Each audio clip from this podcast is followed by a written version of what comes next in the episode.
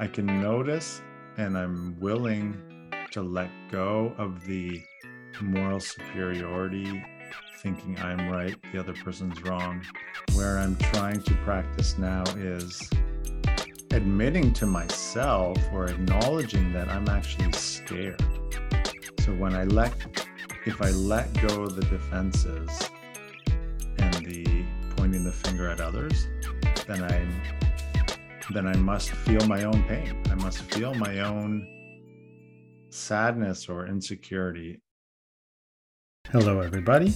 Welcome to the State of Mind podcast, where we create conversations about mental health that change lives. Through these discussions, we hope you find meaning and encouragement to cultivate your innate capacity for resilience and well being. My name is Mike Stroh. I'm a psychotherapist and the founder of Starts With Me, a consultancy that specializes in K 12 education and workplace mental health. Hi, Tony. We're we are back with the next part. I don't know even want to say part two because this may be many parts, but we left off last time toward the end of step five and just started discussing step six. And one thing I remember you mentioned to me, however, I don't know, handful of years ago, when doing the or having these type of conversations you said something along the lines of it's sacred or there's something and i don't know other words to use i guess religious words seem to be the only ones available but there is something sacred about these conversations and about talking about these things and so hopefully people who listen to the first one if you did not, I encourage you to do so prior to listening to this, although I'm sure you'll be able to follow along if not. So we are going to start, I guess, with step six. So maybe I should read that. So step six is we're entirely ready to have God remove all these defects of character. Maybe, Tony, do you want to just start with your experience with step six. Thank you, Mike. Hi, uh, thanks for having me back. Uh, I'm an mm-hmm. alcoholic and addict in recovery. My name is Tony. Um, I feel it's important to say that, get myself grounded. Uh, I, it's my pleasure to, to be here with you again and just sharing my experience. And thank you for saying about the sacredness of this program and and what we do in the 12 steps. And yes i do feel for me that that is really the most apropos word to describe the journey. Um, so i take it really seriously. I know this for my own experience to be a, a life-saving and life-giving experience um, and the honesty that is shared between a sponsor and sponsee or whoever's uh, the mentor, uh, protege going through the experience, and the safety that is, is ensued from this, I think is really important, you know, for the recovery process. So that's why I feel like it's important to keep keep that level of safety and you know like for lack of better word sacredness of, of the program so that we can both experience the healing because I know for me, uh, that didn't happen overnight. It was something that took a long time to, to foster, even in this recovery, because I had so much trauma and uh, an experience of not feeling safe in the world that for me to just to be engaged and to really move into the process, it really took a long, long time you know, for me to to grab hold of and and to really trust. Um, and I'm still going through it. Like I, my sobriety date is August 1st, 1998. I've been through the steps, you know, several times.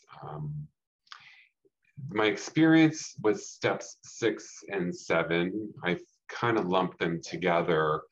Today is quite different than originally when I first went through them. I remember distinctly being so consumed with steps four and five and eight and nine that I really feel that I just kind of skirted through six and seven, not really even understanding what they were about. Um, spiritual principle of step six, as I understand it, is willingness. And um, the way that I experience step six, uh, either on sort of the receiving end as a sponsor with a sponsee, is pretty much out of the big book today, where we're asked after we we do our step five, and we have disclosed all of this stuff, and it admitted admitted to myself for my first time, you know, what my wrongs are, um, and you know, identifying what these shortcomings or defects of character are. The big book in this instruction asks me to return home for an hour and to reflect upon it. I did not do that the first time. I, I never really did the steps in the order or the way that the big book describes it to do. I didn't really know what I was doing. I had a sponsor and we kind of sort of just did it, you know, like we did a step four, then did step five. And then then after that, it was like, I don't even know that I did a step eight list where I wrote it down. Um, again, what I was more consumed with was the going out and making amends. So I don't know that I was really in the present moment of really absorbing what I had just done in step five to really reflect and take a time and really ponder over what these what I want to change about myself because I understand step six is the beginning. Like I think the whole process of steps four through nine is a process of change, spiritual transformation. But I think step six is really a key uh, action, you know, where I really take that time to really prepare myself to move forward with the process of step seven. And uh, an interesting exercise that I was shown through the mucking process, um, which is a process that is used in, in a lot of circles of um, various fellowships that I'm in, where they kind of go and muck through. But there's a language and there's a bunch of bunch of things that you do. And one of the things that I was asked to do was to stand in front of the mirror and look at myself and to say to myself out loud and and list off all of my defects like and, and look myself in the eye and say it to myself because you know and i found that experience to be very a, a, good one and i would encourage people to do it because um, I'm just so good at self delusion and self dishonesty and lying to myself and not really taking the time to really appreciate what I'm trying to do in step six. Um, was mentioned in uh, towards the end of our last session about the book Drop the Rock.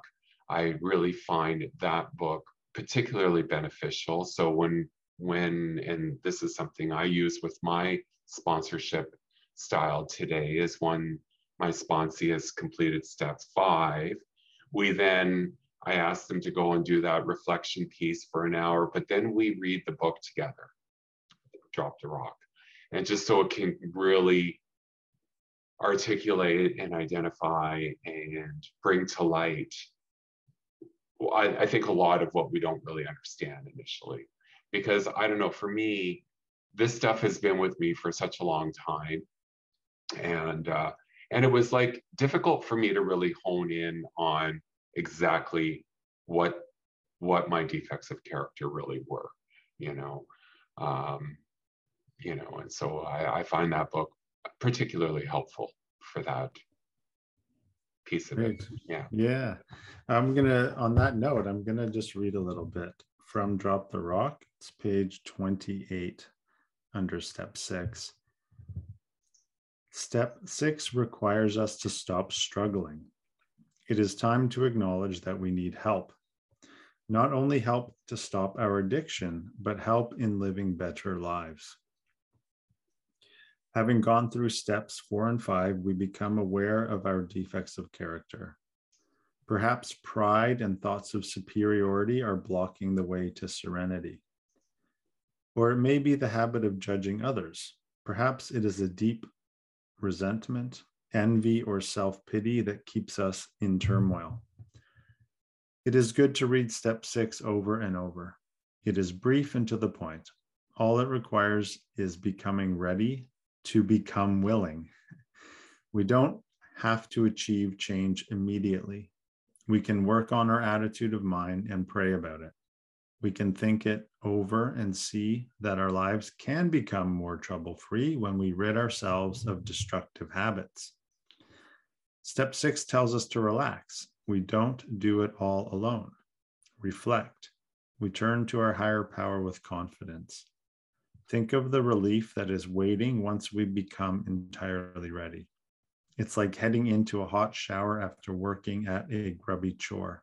Feeling the dirt wash away is great. We emerge refreshed and shining and ready to deal with whatever comes our way.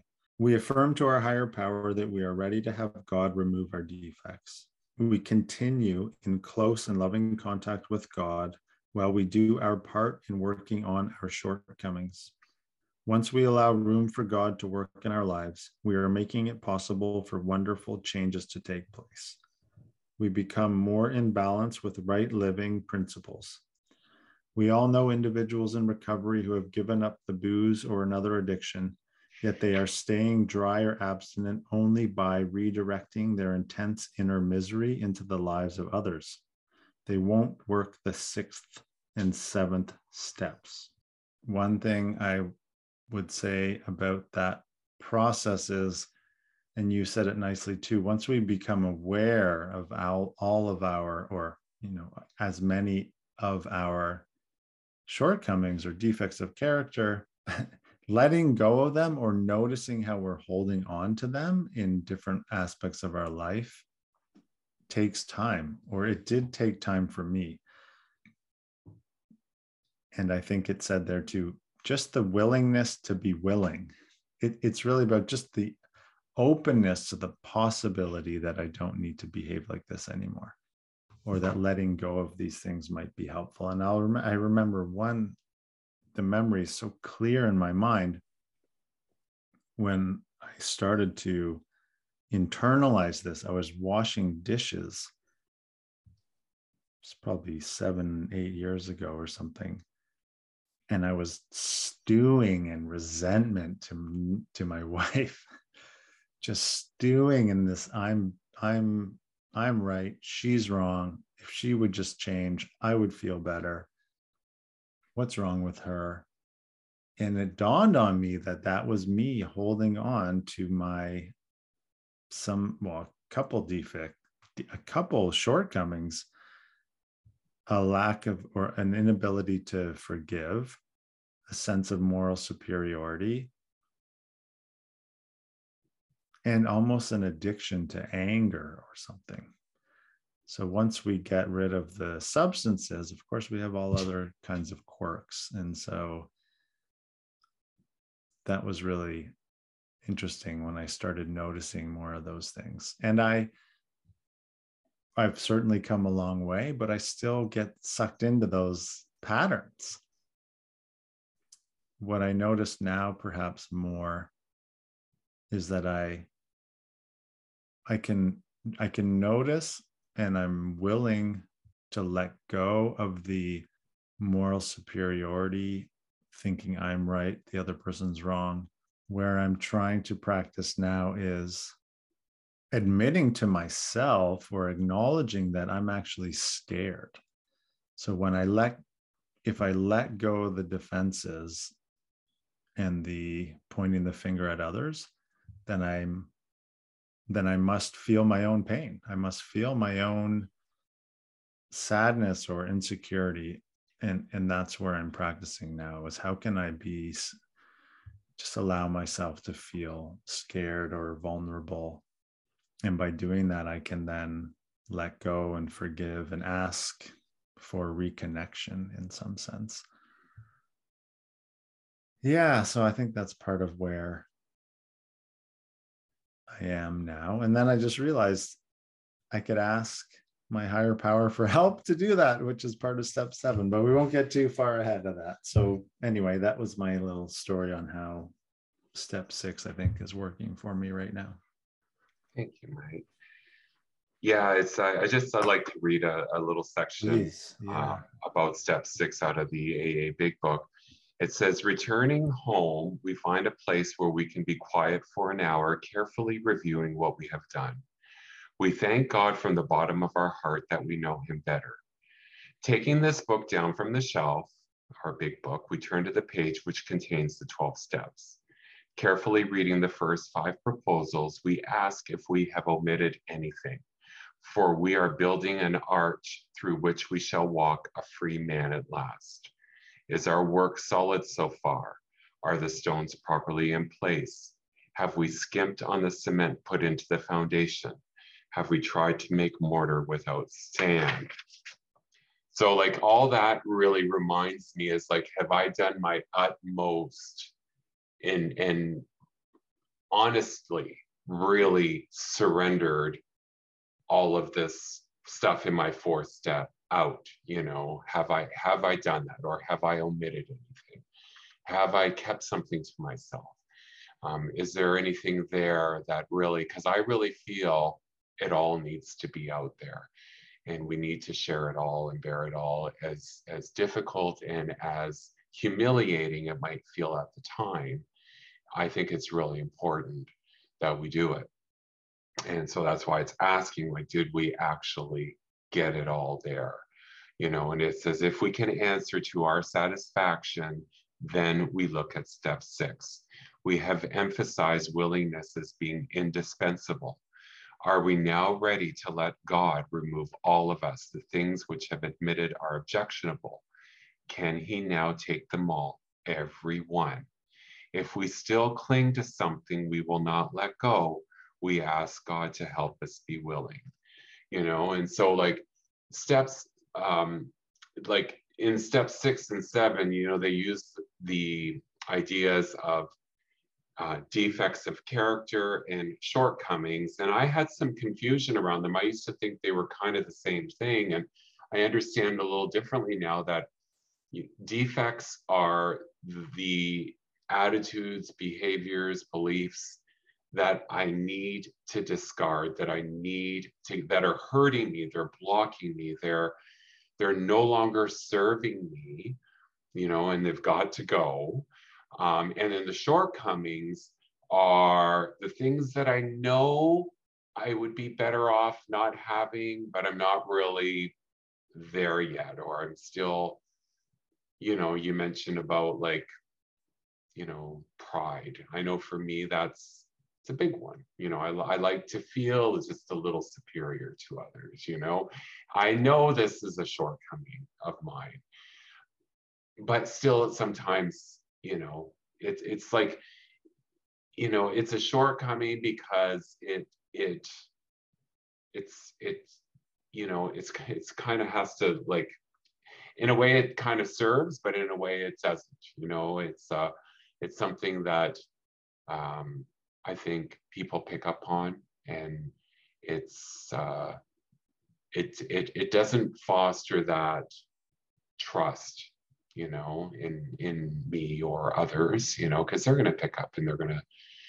you know, I mean, for a long time I thought I was supposed to show you what being recovered looked like, so and that I didn't make any mistakes that's what it, that's how I interpreted it.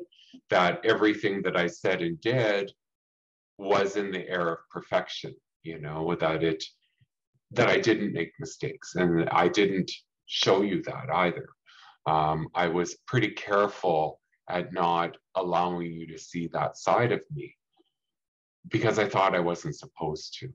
You know, I thought I'm supposed to be an example and I'm only supposed to show you what recovery looks like, not the vulnerable parts of myself. And I have a completely different stance on that today that I think that it's even better for me to show the vulnerable parts of myself, to put my pride aside, to really let you see me, you know, because that's how you're going to feel safe and feel like at par with me, as opposed to always feeling like I'm up there, uh, you know, and, and they're down here, and it, it has this hierarchy, right? So I wish I'd understood that a long time ago. You know, I, I didn't. Um, it's taken work in other recovery fellowships to help me understand that a little bit better. Yeah, so um, where I'm at today with that is really trying to just exercise that vulnerability. And I said it in my last talk is like showing you the warts, you know, showing you the warts. That's the part that's uncomfortable for me to do, you know, and to uh, to counteract that thinking that I'm supposed to look all together and appear like, you know, it's. I mean, I don't want to sit around and just like be a martyr or you know morbid in in my sort of undertaking of that uh, don't get me wrong but i think it's also equally important to just show you like when i'm going through a rough period right? You know? Yeah. Um how how have you seen other people perhaps? Or maybe that's a bit tricky because we're we don't want to do other people's inventory, I guess. But this this sense of I like how you distinguished the defects from the shortcomings. So maybe I'll start that with that. What I also would add to the shortcomings, shortcoming, shortcomings, mm-hmm. is the areas of our life that are so for example i want to be quicker to forgive or i or i maybe it's i want to be able to let go of the resentments in the sense of i'm right you're wrong i'm good you're bad a little bit more quickly. And my shortcoming in that respect is just the fact that I I want to be more serene and more at peace. It's almost as if I'm I'm I'm it's a moving forward kind of thing. I, I want to be more in the hands of the higher power, in the spirit of recovery or compassion or or love but there's I'm still not willing or or no, I'm willing, but I I still hold on to the rock. mm-hmm. I still hold on to the rock and and I can't let it go or or I can't let it go as promptly as I want to. And if I can just maybe ask for help, this is where I often forget now is pausing and just asking the universe to help me or of course there's other people that i can ask for help but in this context i think the higher power can come in where it's just a surrender and oh I, I really just need to let this go right now but i can't i can't for some reason. And that's a shortcoming i think in some sense. I also think it's helpful to know what's on the other side of that? What do i want to be doing as opposed to what i'm doing now? Because i think that gets in the way a lot of times. It does for me where i know something's not right but i don't know what what it looks like to do the different behavior. And that's maybe where the sponsors and having good sponsorship and learning from others can be useful. I know i didn't really say something specific about step six, but that's just a little thought trail I have. And I'll end it with one of my lovely teachers would always say, prayer is the bridge between longing and belonging. And for me, this the willingness to let go or the willing or, or the sense that something's not right and I need to feel connected is that longing. And then once I can let go of the rock, name the vulnerability, ask somebody for help or my higher power, that's that sense of belonging that I can step into.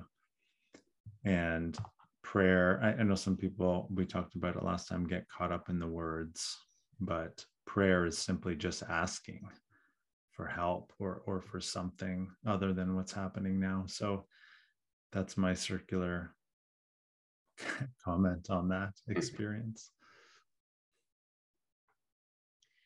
yeah i had pulled out as you were talking my my list of defects because one of the things that i did as an exercise in my last inventory um, process that i did last year because when when the pandemic struck i got really shooken up as with many people, I'm sure, in the world did.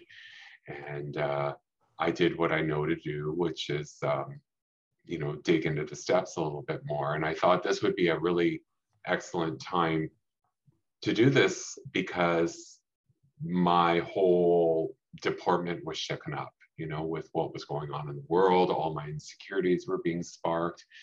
I had no idea how much I didn't know that all along until the pandemic hit, right? Because, like, I mean, life was good and, you know, I was sober and, you know, it, there was a lot really going great. And then, but I still didn't really understand how still dependent I was on, you know, the way things were, you know, like I really hadn't fostered that real soul dependence on a higher power.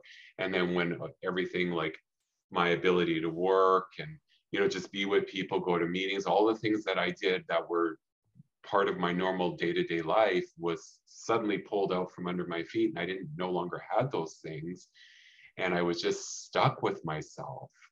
It really was challenging at first i remember my fear was really triggered big time so i did that i just um, you know i had i just recently gotten a new sponsor and we were in a different program working a, a different program together. So that was really great. It wasn't like I was doing the same old material all over again.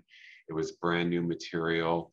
Um, the step four inventory sheets were brand new. Like everything was kind of, so it was for me, it was almost like being a newcomer all over again and having to relearn the program all over again. And it was really, really fundamentally good for my soul to do that one of the things was I, I actually had to write out all of my defects. Um, I had never done that before. I wasn't really clear on what they were before. And there's all kinds of really wonderful materials out there. You can you can Google search defects of character lists, and then they'll you know published, There's all these published lists of every single defect you can think of. And then I just went through them and just wrote them out of everything that I identified with myself through my my fourth and my fifth steps and i found the process of writing them down and making the list of my shortcomings and my defects to have them there so that i could really see them for myself and and then again doing that you know to the mirror going to my bathroom mirror and then reading them out loud to myself looking at myself in the eye and you know and saying all these things to myself so it kind of reinforced it in me found it to be a very good process. Yeah. Well, any chance you want to read some of those for sure. us? I got my list here. So yeah, please. I think that'd be lovely. Okay. Yeah. So, um, and these were all what I plucked out, taken from my fourth step. So, self reliance, selfishness, know it all attitude, and difficulty asking for help, mistrusting. I take things far too personally. I'm suspicious. I often play a victim. I'm slothful and procrastinating at times, especially when it comes to spiritual work. I'm still, I can be very slothful. I'm thoughtless. I'm often self seeking, prideful, can be condescending and sarcastic, envious, dishonest, mainly with myself. I still struggle with self honesty even to this day. Insecure, physically and financially. I can be controlling, deceiving and sometimes fake, you know, because I want to show you only certain parts of myself. Um, fearful, inadequate. I can be judgmental of others, self righteous, codependent, manipulative, miserly, perfectionistic, self justifying, cynical, self rejecting, closed minded. I'm uh, often am, can be in fantasy, even even to this day, you know. I, and I didn't really understand really what fantasy was in many respects. Um, and pretty much I get it today when I'm not in the present moment of reality, I'm in fantasy. So, like, for example, if I think you should be doing something differently, Mike, or if you're not working the program that I think that you should be working, then I am in fantasy. And I didn't get that for a long time. Um, anyhow, uh, I'm sexually insecure, uh, often can be other focused, um, negative thinking and self critical. I can deprive myself of goodness, uh, people pleasing and a martyr, obstinance and stubbornness. Um, I can be very opinionated, prideful, self important, and I often find myself enabling others. And finally, the last one was I objectify and sexualize others um, as a gay man. That's been a real thing for a long time in my world. And I also go to SLAA, and I find that uh, that particular program helps me to focus on areas of concern around intimacy and um, a lot of stuff that I just really wasn't addressing in my A recovery work because the focus is more on substance abuse and recovery from that. And, you know, I find for me, the um, emotional and sexual anorexia that was the undercurrent of my addiction, um, addictions, I really feel for me today is really the one of the core issues is is the the deprivation the the um, the inability to appropriately express these fundamental needs you know that really got squashed down early as a child uh, began with me having to hide and not show the world who i really was because who i was was not good you know? And uh, and you know there's just a lot of stuff a lot of stuff that i went through as a child trauma and different things that inherently made me feel bad about myself that i wasn't good enough that i didn't belong um, and i just carried this with me all of my life. So various forms of self-deception you know that were inherent for so long you know, that I didn't really understand how much I was carrying this into my life, you know. And really, I mean, I say this often, I mean, the world doesn't really ascribe to the principles that we learn in 12 step recovery, you know. I mean, I think in many ways, the 12 steps are contrary to what we're taught to be, to behave in the world you know um, and that's unfortunate i think in many ways uh, but you know I don't want to get that's another yeah. tangent I don't want to get onto. but, well, hopefully people can pick up that in sort of um, intuitively, or it, um, in some sense, it's self-evident. The more you learn about the steps, how helpful they can be, and how much we're not taught these things in daily life. On that, but I want to pause for a second because I want to shine a light on or honor how sacred what you just did is and how we the gift of this program in some sense allows us to do those things. And i don't know how many uh, to sit in to sit in front of someone and to say those things out loud for whoever's going to listen to this it's it's beautiful. And i was getting had a moment of getting emotional listening to you because it's just so wonderful to be able to one get to a place where we're self-assured enough to be able to look at our shadow. There's a lot of talk in pop psychology these days or in a lot of these sort of spiritual self-development communities shadow work. We're going to do shadow work. I have not seen anything remotely as thorough and, and deep and robust as the 12 steps in terms of doing shadow work and so just for everyone listening and just to say it out loud is how beautiful it is to hear another human being say those things in a way that's honorable and sincere and genuine is beautiful. It's so wonderful. So thank you for that. I wish I had a list like that in front of me now that I could read, but I don't. Mm-hmm. And um, another point I think that's important to note, because it might not be so obvious, is there's a huge difference between acknowledging our shadow selves, right? And all these things that we that aren't good in some sense, right, or unhelpful. It's one thing to be able to see them and then to be able to share them out loud in a way that's not self-critical i think is is a a skill i don't know if it's but it it's a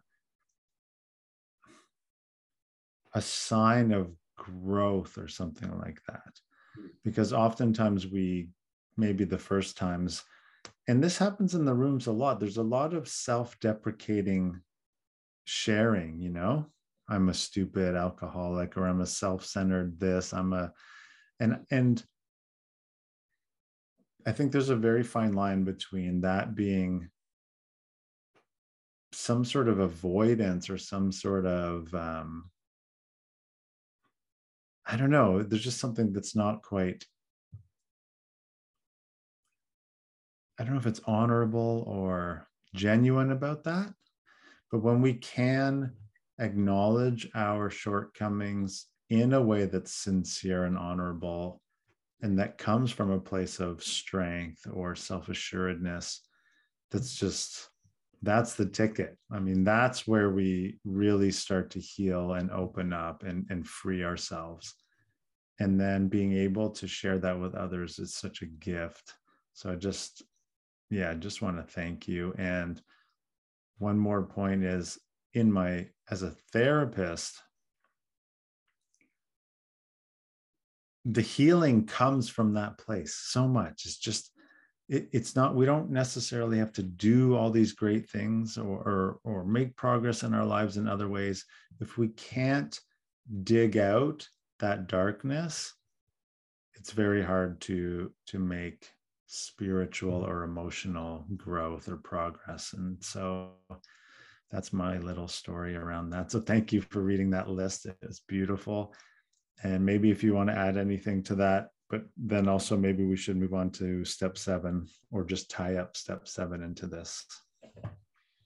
Yeah, I mean, thank you, Mike, for saying that. And, uh, you know, it's, I don't know, I see that list as something we all, if at some point or another in our lives, touch on. I mean, absolutely. Know, I think yeah. there, yeah. I think like I said earlier, it, it, I think it's just so ingrained into us. I'll speak about myself to not show that side, you know, like to not admit, um, to not uh, say these things aloud. Uh, that kind of keep it kept me like in the dark for a long time because you know i just kept going in circles with certain behaviors and you know, it's you said the shine the light on it, right? You know, and that's what we do. We shine the light in the darkness of our of our characters, and that's how we grow. That's how we heal. That's how I grow and heal. I should say. I'll speak in I statements. Um, but unless I'm first you know made aware um, and and um, so I can take some action. Like if I don't even know what they are, I can't take actions to correcting them, right? And I think that's really the first part of it is really just identifying what all of these are so I can then take it to step seven. And uh, and I need help. Like, you know, step seven is an action step, you know, and I don't know if you want to start. Yeah, I just yeah, right before just to pause there because I love that you said, and I need help. I think it's important to clarify or almost put put flags in the ground about we can't do these things alone and and i think to be able to get to a place where we can sincerely see those things in us and not run from them and actually see them as a sign of strength and a sense of common humanity. And i'm glad you remind you, you mentioned that because absolutely we share all these things. People share them in different ways and they're more prevalent in certain people and situations. But we can't do it alone. And that's very important to remember. I I think I mentioned it last time. It took me almost two years to get through a really thorough fourth and fifth step. And I had a, you know, I had a therapist, I had a marriage counselor, I had a sponsor, I had the rooms. And that part of us that's so hurt or scared, whether it's from addiction and alcoholism or just from difficult lives, it really needs to be loved into the open. And and i just having a well of emotion pleasant emotion like we have to love ourselves or love each other into a place where it's even possible to see those things or where it's safe enough to see those things. And i, I think yeah i wanted to add that. And maybe that ties in a bit to step seven, the principle of humility. It's very difficult to be humble when you're still running around in fear or where when you can't recognize your inherent vulnerability as just being a human and i think getting to that place requires that love and that community that I just was mentioning. And then and then we have the opportunity to practice humility. And I remember the one definition of humility that I like is it's not thinking less of yourself, but it's thinking of yourself less. And maybe just briefly, let's, know, I should probably read step seven. Um, I think it's humbly asked God to remove our shortcomings. Is that right? I don't, I think that's verbatim, but mm-hmm. I should have it in front of me, which I do not. But yeah, so maybe you said you said step seven is an action step and and maybe you can kind of walk us through what that's like from your perspective yeah, so um, with step seven, initially, um, I remember distinctly doing step seven with my sponsor. I think we did it on our knees together. Um, and that's kind of how I like to do step seven with my sponsees as well. It's something I find it's not a one shot deal. I think initially it is, you know, when we're going through the process. Uh, and it's huge. Like for me to actually get on my knees and pray with another person, that was weird, you know. Um, but it's it's very healing. My experience with step seven is, you know, and I think you said it uh, very apropos around what the, the definition of humility is, and I I really agree with that. That it's it's for me it's it's really seeing myself in the right relation with God and others, right? And of my alcoholic mindset, it has been horribly askewed. I was either less than or better than. There was never like a humble, equal playing field. It was either you're better than or you're less than. That's the way it had always been, all of my life. Even to this day, you know, even like in work cultures, there is this like you're either better that you have the answers for everything. Like, you know, this is what I have yet to see, especially in the workplace, is, you know, somebody just saying, like, I don't know. you know, I don't know. Um, you know, there's always like this air that you're just supposed to know things and you're supposed to have the answers and you're supposed to go out and find it if you don't know it. And and and I think a lot of times too, um, yeah, I don't even want to get into that, but uh, it, it's I think again, my point is is it's really in, in, inbred into into many of us this idea that you know this in it like that we don't ask for help you know that i don't reach outside of my own limited resources or what my own mind is telling me to be true. Um, i still falter with that to this day. It's something that's it's so entrenched in my thinking and my neural pathways. You know really like often when do i really reach out for help? Well when my self-reliance doesn't work anymore when I haven't really thought it all out through and I've got no answer for myself anymore. That's usually rather than just reaching out and, and asking for help right from the get go. Um, still very difficult for me to do. Um, in relationship to the list that I just read, a lot of those inherent shortcomings and defects of mine really need support of of others to see me. You know, I need to be transparent with it. Um, my life was always a life of hiding.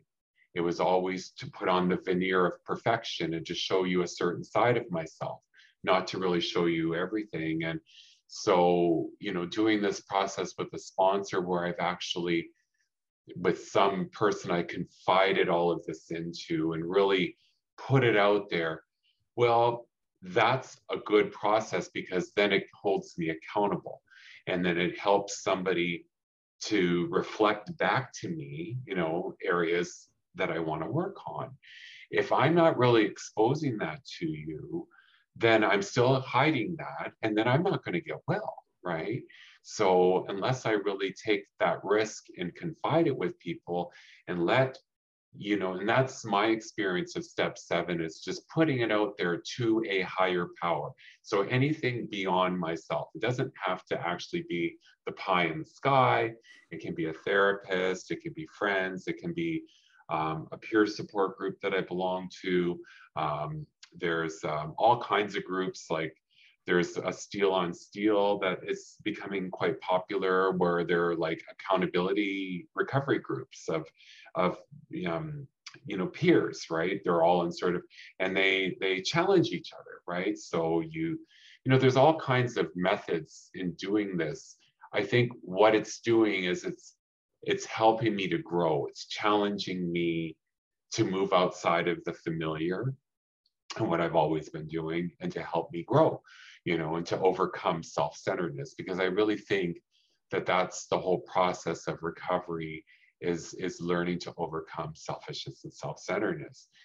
The big book speaks to that specifically that those are the the sort of core you know root of my troubles right and off from it comes all this other stuff um other forms of of self but you know, I feel like it's all manifests of self in some degree or another.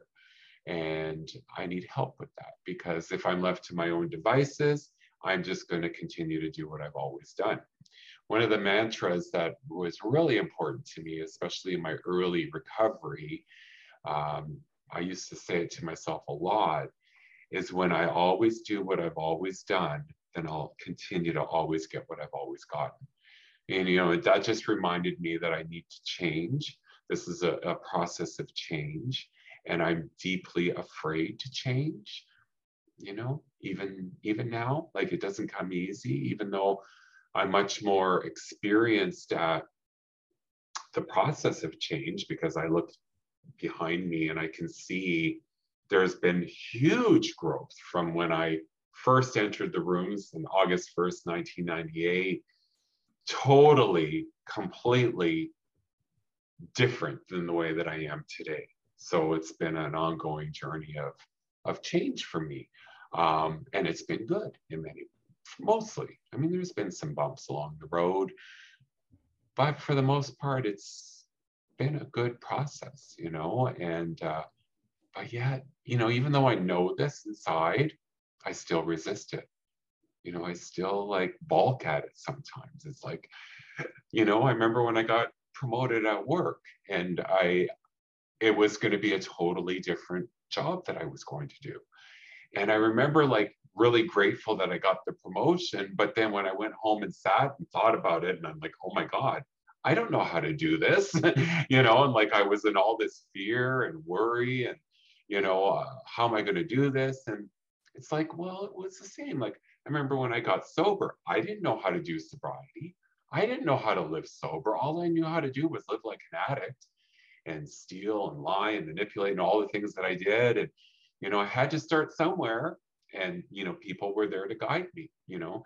And I think the biggest thing was just really putting myself out there, taking risks, asking for help, you know, which really is what, for me, is what step seven is. And so today, you know, um, I still try to keep step seven close to me. Um, I begin my day every morning by asking for help with another sober day and just uh, you know making this conscious reminder that i need i need you with me you know i need your help you know help me to go out and and right now you know just to disclose a little personal you know i've been um, recently diagnosed with uh, with um, cancer and it's a prostate cancer and it's a very treatable cancer but still it's cancer you know? And uh, you know it's you know sparking other areas of concern inside of me but you know like i find for me the the ability to just get still and get quiet and be with my higher power and just sort of take that time especially in the mornings just to sort of have that devotion and to like remember you know i'm not doing this alone that i've always got my higher power with me you know and that whatever i'm led to i'll be led through. And i just have to keep that in the forefront. And it's when i try to just do things by myself or not asking for help and the amount of support that has come through and like i've just been open and honest with people sharing my journey letting people know what's going on, sharing it in the rooms. The outpour of support and love and sincerity that's come from people, it's been at times very overwhelming. I didn't have to tell people, you know, I could just like, and I know lots of people, they would rather not say anything about what they're going through. And just because they don't want people to treat them any differently well, I don't really want people to treat me any differently either, but I think I think in the process of me going through some potentially challenging times ahead, I need to let people know I might need your help, you know, and uh, and there's nothing wrong with that, you know, and we're here to help each other, right? So, um, yeah, so um, step seven is uh, still very much for me a work in progress um, you know, uh, uh, seeing, helping me to see me the way you see me. Like that's kind of the intention of my prayer. Help me to see me the way you see me.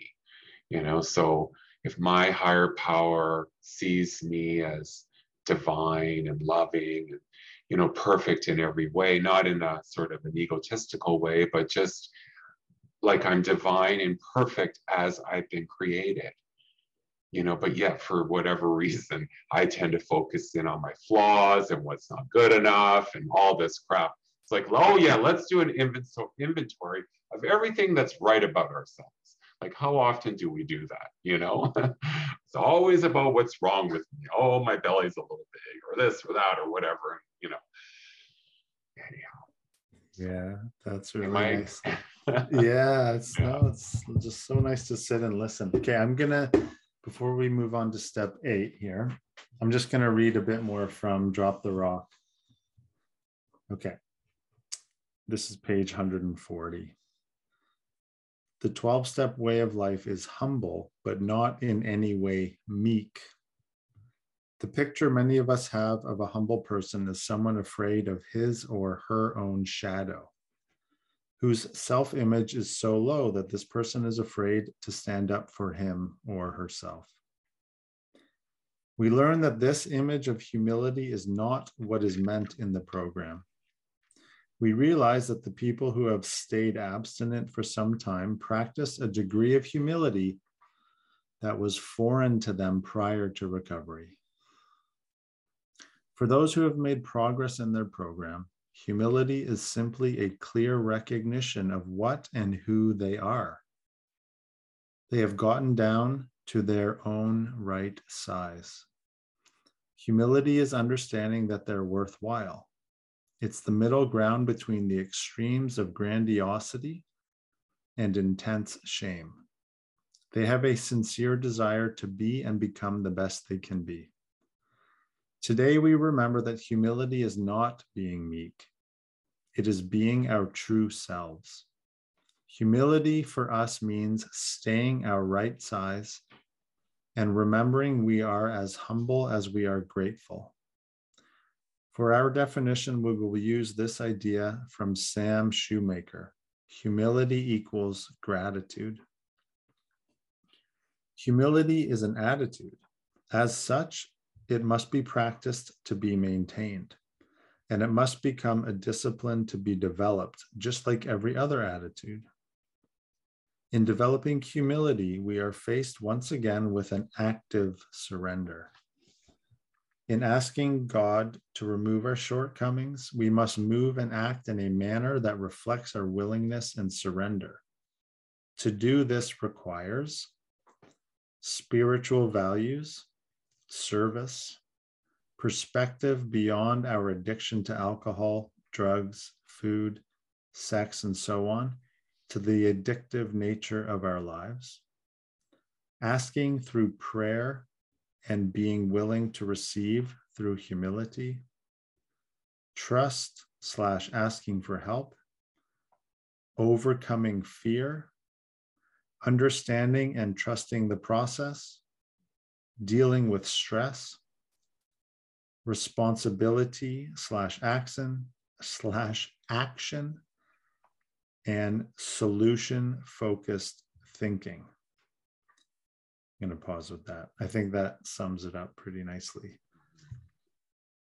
Really, really good. Yeah. Well, whoever wrote this book, I know there's some authors, but it's wonderful. Okay. And we could obviously go on and on. So let's just jump into step eight, I guess. Um, do you have, oh, I got it. Here we go. Okay. So made a list so step eight, everybody, the principle is love, or sometimes it's responsibility, or step nine's responsibility. I think I've seen, is it normally love or responsibility, I guess, depending on whose list you look at. Okay, made a list of all the persons we had harmed and became willing to make amends to them all. You want to take it from there. yeah. So um, there's uh, just wanted to say about step seven. There's an associated prayer that's out of the big book, um, and a lot of times, uh, what's done is is you know that prayer. You know, my my Creator, I am willing that you should now have all of me, good and bad. I pray that you now remove from me every single defective character which stands in the way of my use, usefulness to you and my fellows. Grant me strength as I go from here to do your bidding. Um, and that's um, that's this sort of the standard prayer that you know many of us use um, together. You know, and then step eight uh, is immediately followed. Uh, I think it's important. How I understand it today is like all these steps are taken in succession and and a very close proximity of time because every action that we take opens us up for more action, right? And or fear if left too long. Um, so my experience has been it's best to do this stuff all very quickly. So once I've taken step seven and done the step seven prayer, then I immediately get my pen and paper out and then I write down all my list. And I think a lot of the list that comes uh, on my eighth step, a lot of it will be extracted out of my fourth step. Um, a lot of the things that I put there but also like the step suggests that I make a list of all people I have harmed and became willing to make amends to them all. Um, and that that list is important. Um, you know, ransacking my memory, going over my history of all the various forms of harms done to others. I think this is an important step too, because the way I understand addiction and alcoholism is for me, it was a lot of it was infused with guilt.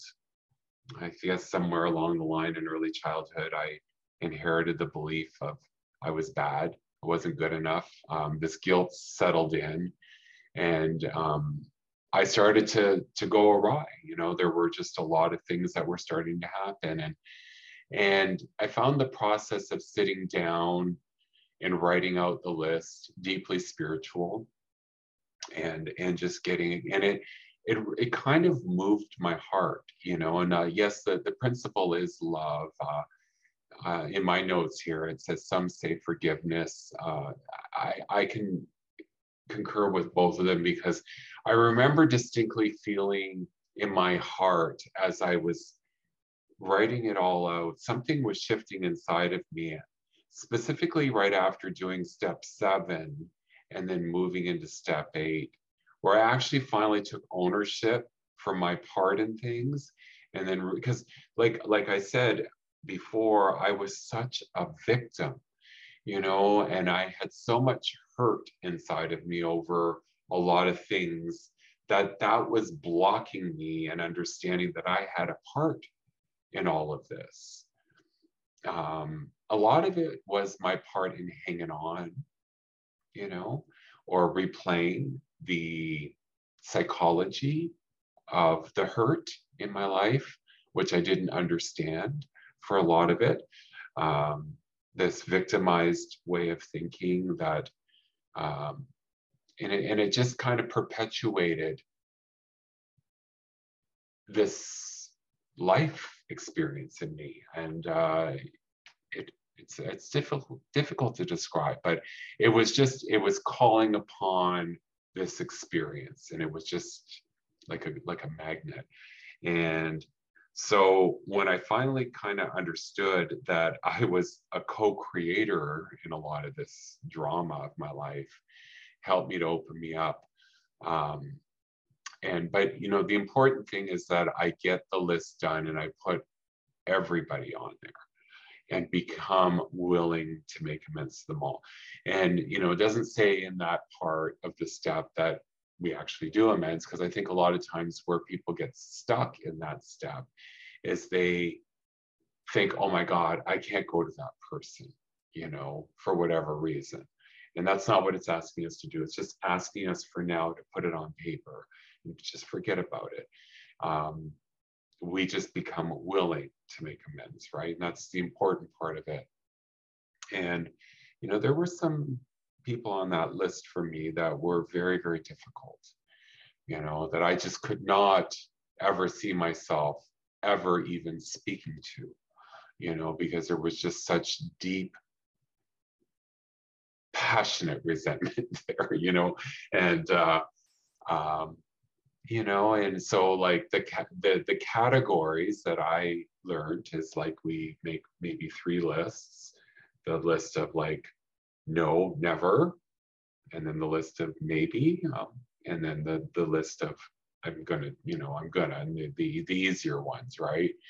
Um And uh, and I found like as I started doing the amends process, um, which is a little bit after that, but I'm the only reason why I'm speaking about it is those those ones that were on the no never then started to move over into the well you know maybe i will you know type of thing. So but that's that's how a lot of people do their lists as they divide it into three columns and they just put the people that you know there's no never or there's um, an impossibility like they might be dead for example or in a completely different part of the world or have lost complete touch with them.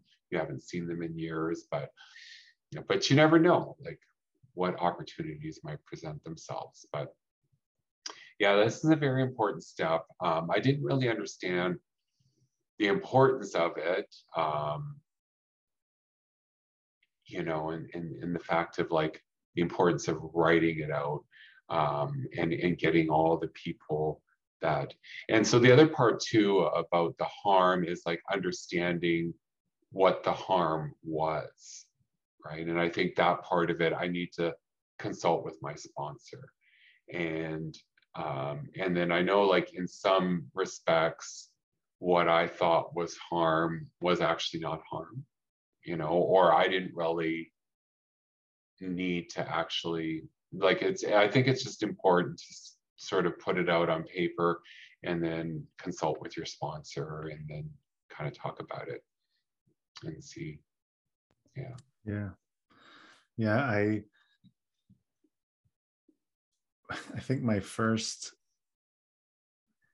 one of my reactions to that amends process was I think it gets very strong in people in the beginning is, oh my God, I'm no longer, or or I'm not using anymore. I'm starting to feel better. I need to go shout on the mountaintops that I'm free and that I got to fix all these past harms and bad things I did. And I'm just going to tidy it all up, all in this moment which is it's sort of a a naive